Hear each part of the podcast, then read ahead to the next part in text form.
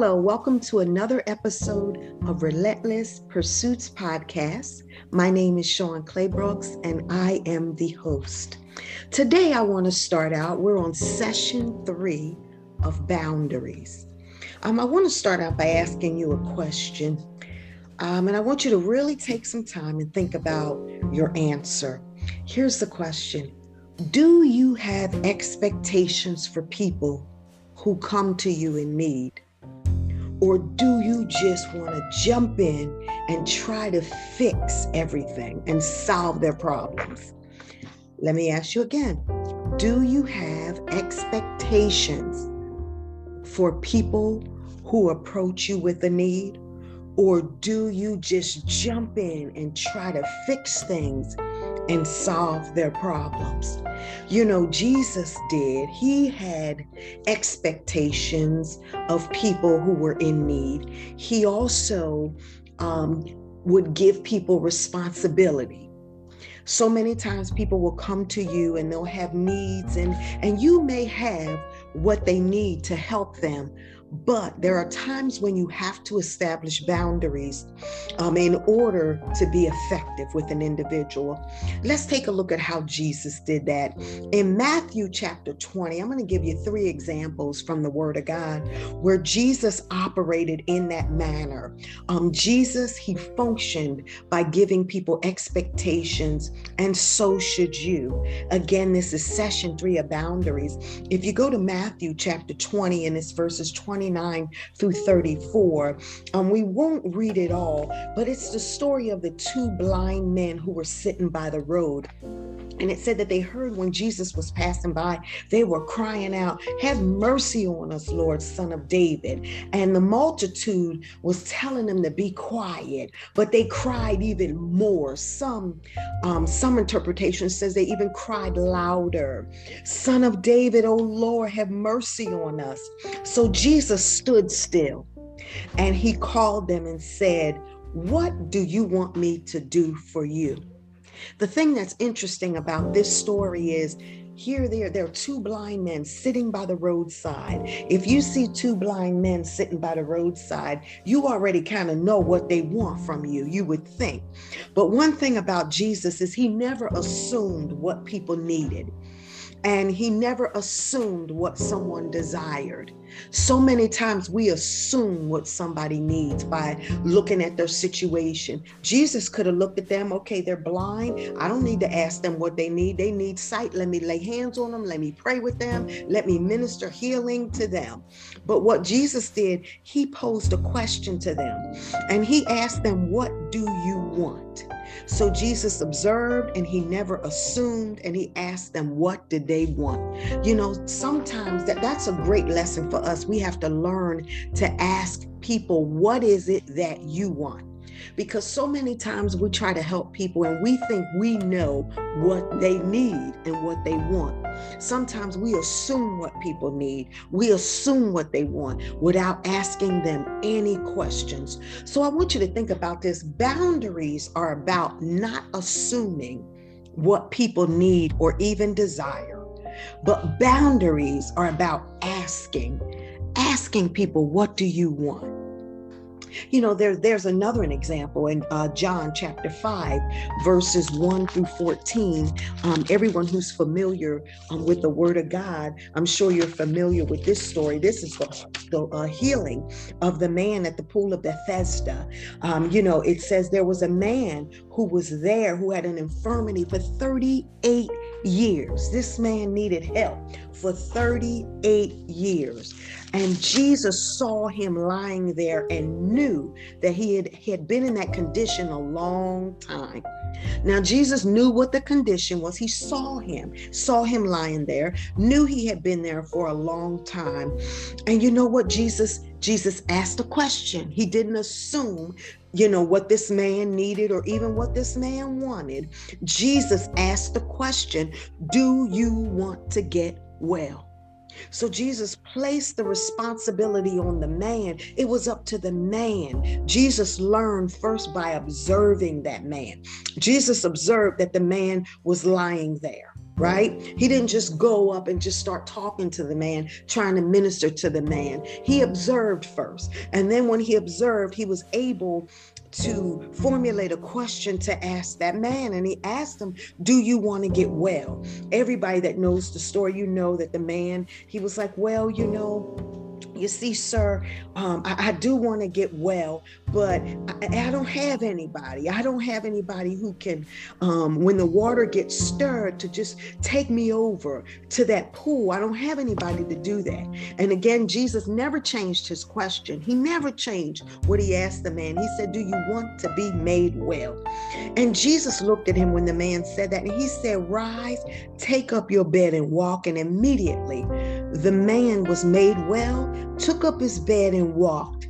And that day was the Sabbath. Now, that's when they were not supposed to be doing anything on that day. But here comes Jesus, right? Boundaries.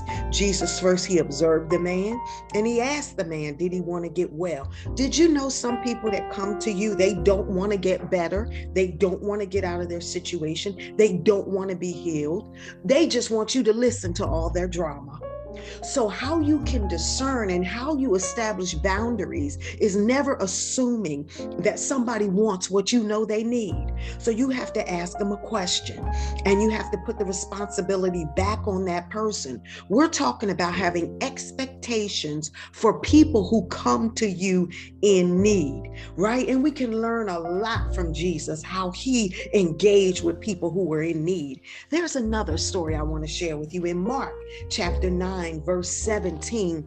Um, this is a really good one. Um, it's when um, the man he said i want i bring my son to you. He has a mute spirit. And whenever that spirit uh, uh, manifests itself it throws him down and he foams at the mouth and he gnashes out his teeth. And um, he just you know he needs help. He's been like this a long time a long time this has been going on. And jesus asked him how long has this been happening how many times we talk to people and, you know, they're presenting a problem to us, a situation to us, and we don't take time to really learn about the person and learn about the situation by asking the appropriate questions. I want you to say boundary. That's called a boundary. You need to know when to stop, you need to know when to listen, and you need to know what question you should be asking. So he asked him, How long has this been happening? He asked the father, How long has this been happening to him? The father says, since his childhood. Since his childhood, this has been occurring.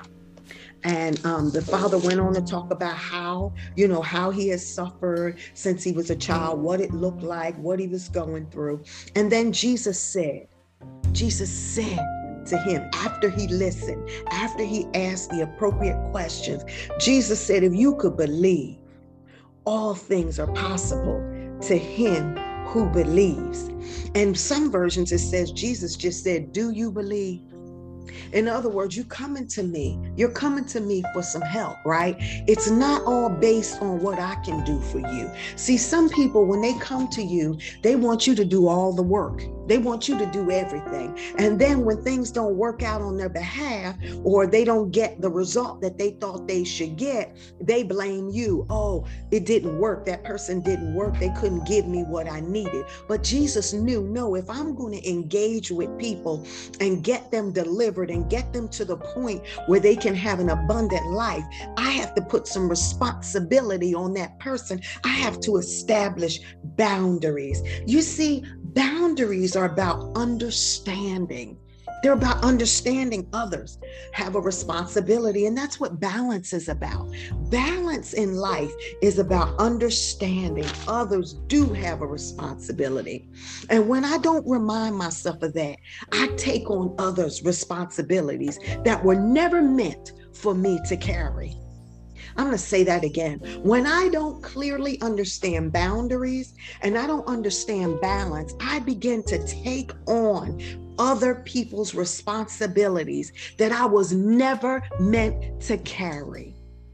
You know, today I want you just to take a moment to reflect on those you attempt to help and distinguish and identify what is the individual's responsibility right? Where does my responsibility begin and end? And when does that person's responsibility begin? Right? And then what is my responsibility to the person? And what is God? See, see, it's all about having appropriate boundaries. When you have appropriate boundaries established, then you don't wear yourself out. You don't burn out. You know, there are ministers, preachers, pastors, social workers, um, anyone who is in the helping business who experience burnout because they have not established appropriate boundaries. Boundaries in ministry are so that you can be kept safe as you know in session one, we talked about how boundaries were created to keep you safe, right? To keep you healthy. You can't be healthy if you don't have appropriate boundaries and you taking on other people's responsibilities. You have to learn how to, one, you have to learn how to observe. You have to learn how to observe people. You have to observe their situation. You have to learn how to listen to what they're really saying to you. And you have to be outright bold and ask them, listen, what do you want? What is your expectation? And then after you do all of that, then you have to give them some responsibility.